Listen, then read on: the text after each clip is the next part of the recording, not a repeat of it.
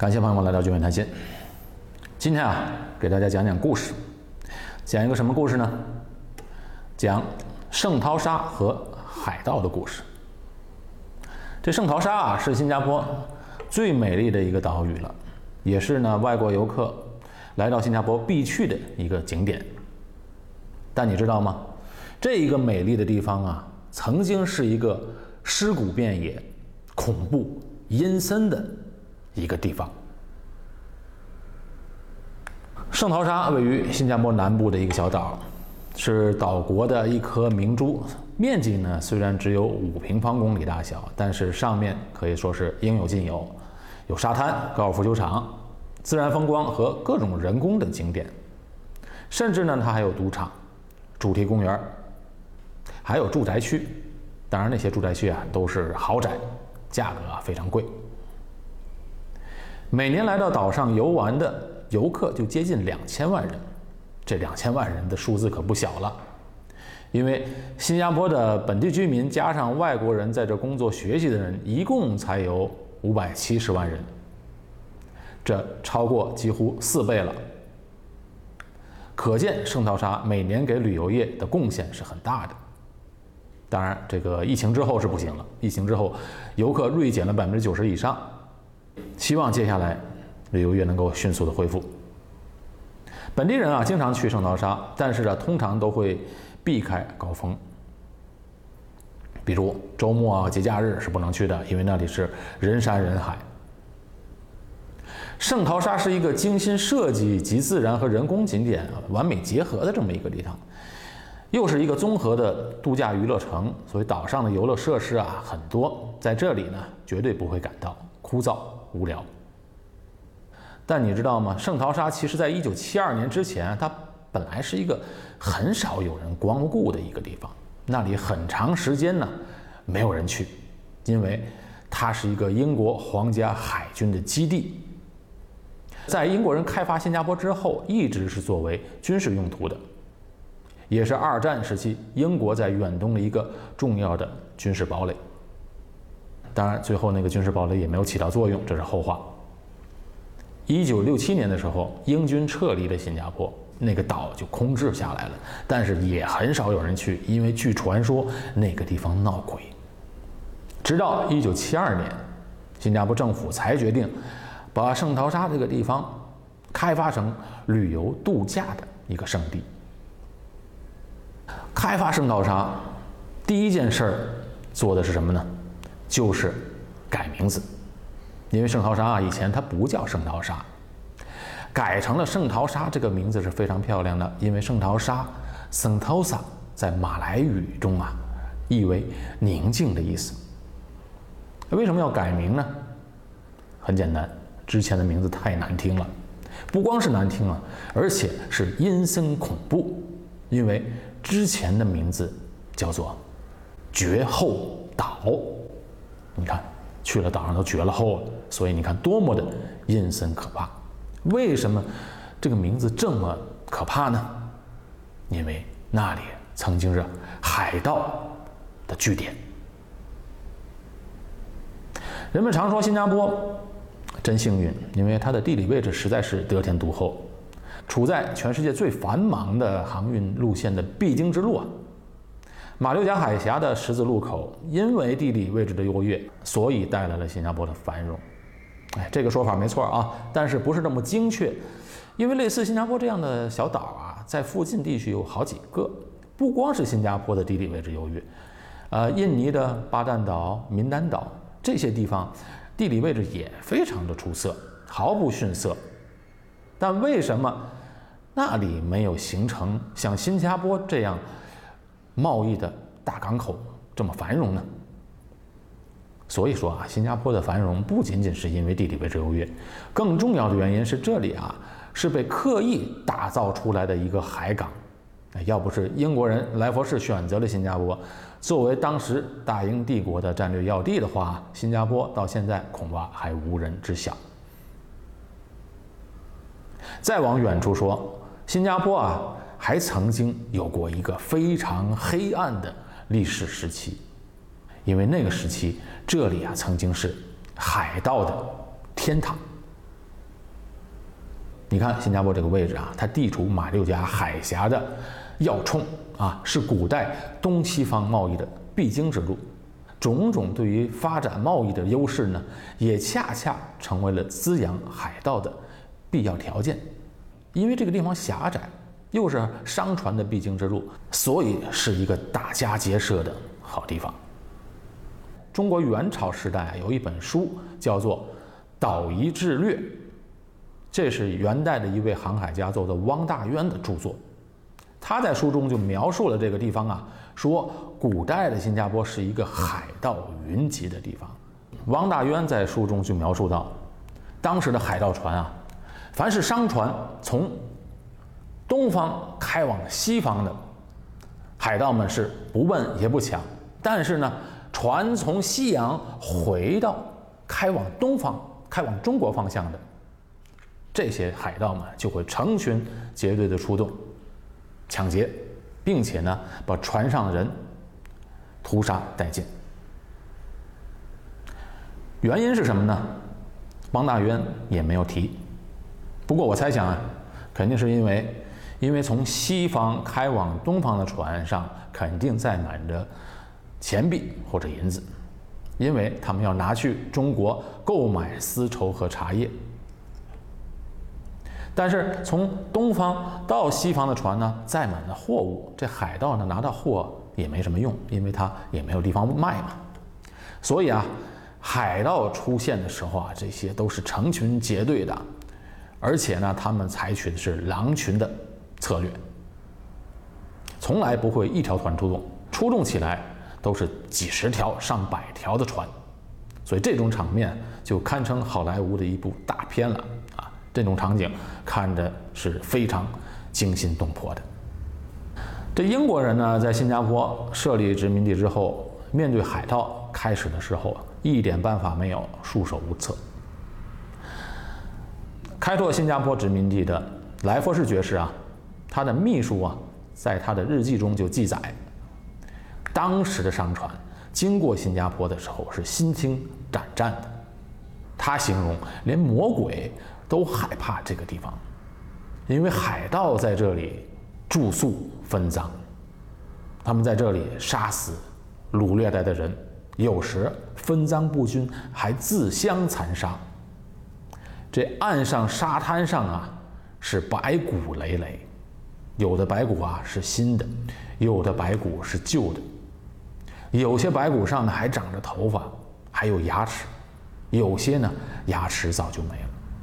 所以你想，这是多么恐怖的一个景色！英国人当时还花了大量的时间和人力，用麻袋把这些白骨装起来，丢到海里去。新加坡海峡是马六甲海峡当中最窄的一条水道，而圣淘沙岛和新加坡本岛之间呢，它是有一条狭窄的通道，特别窄。但是又是所有船只的必经之路，海盗在这个地方下手是再理想不过的了。当然，现在这条水道呢，早已被连接新加坡和圣淘沙的长堤堵上了。从新加坡本岛通往圣淘沙，除了缆车之外，还可以开车或者坐轻轨，因为水道很窄嘛，两边的距离只有一公里多，步行就可以到达。古代的时候呢，新加坡它也不叫新加坡。刚才说的汪大渊记载，其实把这个地方是称作淡马锡的。古书中提到淡马锡是闻风丧胆的地方，可是这个地方躲又躲不开，海盗们在这里平时就劫掠着无数条的商船，但是呢，他们看到军舰，那也还是要躲着走的。在宋朝年间，中国啊，它是一个非常强大的国家，海上的实力一点也不弱。那时候，在马六甲的海盗们轻易不敢劫掠这些中国军舰保护的商船。明朝郑和下西洋，两万七千人的船队，浩浩荡荡地来到了南洋。那个时候啊，郑和的舰队还曾经抓到过海盗头子，那个海盗头子也是中国人，被郑和的舰队抓到之后呢，就押解回国斩首了。在冷兵器的时候。这海盗们的武器啊，基本就是，啊，水手弯刀和匕首。陆地上的刀枪棍棒基本在船上是耍不开的，因为那个时候船都比较小嘛，不像现在这么大。哎，那时候都是帆船，这些船帆呢都是被绳索连着的，所以船上呢长枪长棍一不小心啊就会被绳索绊倒。所以呢，一般上来说，在甲板上打仗是要近身肉搏，武器是最好的。你看，在《加勒比海盗》的系列电影中啊，那海盗船长都是左手拿着手枪，右手拿着刀。其实那个年代了，枪是没什么用的，因为古代那个枪啊，打一枪之后需要重新填火药装子弹啊，根本来不及。海上呢也很容易把这个火药弄潮湿了。再加上呢，当时的子弹呢，它也是铅弹，杀伤力就不够，而且呢。呃，瞄准度也不够，没有那个精确度，因为当时的那个枪管里它是没有膛线的，不像现在的枪，所以那时候海盗啊全凭冷兵器，靠的就是人多势众，加上勇敢。而且海盗们的武器啊，它是装备是越来越好的，甚至后来还装着大炮。海盗们的武器装备在各个时代都是最好的，因为啊。这是他们吃饭的本钱，舍得花钱打造最好的武器。再有就是呢，海盗的人员呢训练严格，登船战斗经验丰富。相比之下，商船和护卫舰就差得多了。而且啊，商船本身是用来载货的，它不可能大面积的装备武器。更重要的是士气，海盗你想啊，都是一群亡命之徒，他不怕死。商船上的水手呢是来赚钱的，他呢首先就怯战，自然他不是对手。再加上海盗他是依靠地理位置的优势啊，对于马六甲海峡这片水域是非常熟悉的，不管是打还是逃跑，海盗们都是轻车熟路。海盗们的船无论从吨位、装备，还有战斗经验，都丝毫不逊于任何一国的官军，所以占尽了天时地利人和。就连号称海上马车夫的荷兰的军舰，也曾经被海盗们打败过。所以呢，古往今来，海盗们一直是称霸马六甲海峡，这里呀就成了海盗的温床。直到十九世纪的中期，海盗们的好日子才一去不复返，因为这时候啊，他们遇到了一个克星。什么克星呢？就是当时出现的新科技。什么新科技呢？那就是蒸汽机。蒸汽机的出现，整个颠覆了船上的动力的源泉。话说，在一八二三年的时候啊，英国人在印度就建造了印度的第一艘蒸汽轮，叫做尤迪纳号。一开始，这艘船呢，在印度是被当作渡船的。一九一八二四年的时候，英国人把这艘船投入了英缅战争，哎，就是英国和缅甸的战争当中，而且在战争当中还立下了战功。再后来，在一八二七年的时候，这艘船就派往到新加坡进行航道测量用。哎，这次的旅程却意外的成功的把海盗们打败了。哎，仅仅就这一艘小船，当时的蒸汽轮并不大。曾经乘坐这艘船啊，经历过战争的一个人啊，他就写了这个一份日志，就详细描述回忆了当时的情景。他在日志上写道啊，说这艘船的船长叫做康格尔，驾驶着这艘船在新加坡海峡上前进。不过那时候呢，蒸汽船呢，它也是有风帆的，可以说是啊。蒸汽轮帆船两用的，为什么要两用呢？因为那时候新科技刚出现，还不太成熟嘛。就好像现在的这个油电混合车一样啊，这个电动车的技术还没有完全成熟的情况下呢，油电混合车就比较非常的实用。当时也是如此，蒸汽和风帆两用。蒸汽轮船呢，它也挂着风帆。当时他们在新加坡海峡上行走，就。看到了海盗们分别啊乘坐六艘大木船，正在追击一艘商船。海盗船呢，看到他们的船呢，掉头就开始来追他们。为什么呢？因为蒸汽轮呢，它是冒着烟的，所以呢，他们以为这艘船失火了，所以就放弃了追那艘船，想来趁火打劫，冲着蒸汽轮就来了。海盗们一边追击一边射击。要搁平时啊，商船肯定是没命的跑。可是让海盗们大吃一惊，这艘船不但没跑，而且掉过头来迎战。蒸汽轮，你想跑得快啊，很快就开了过来，没头没脑的向这些海盗们进行毁灭性的射击。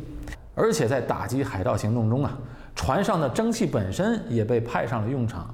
当时的水手们就拿着水龙软管，直接接上的蒸汽向海盗们喷射，哎，把这群海盗们烫的是乱蹦乱跳。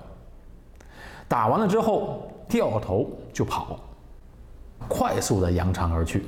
普通的海盗船呢，根本也追不上了，就留下了许多海盗们的尸体，四脚朝天的躺在了甲板上。这件事件呢，就标志着新加坡海盗的末日的到来。到后来啊，随着蒸汽轮的大量使用，商船和战舰上都配上了蒸汽轮。一八四零年，英国的十八艘蒸汽轮和他们的许多风帆战舰，浩浩荡荡的经过了新加坡海峡，去东方战斗。去哪里了呢？这批船呢，就是去参加第一次鸦片战争。大家有机会可以去查查史料。当初签订《南京条约》的时候，在英国的舰队中就有冒着黑烟的蒸汽轮船。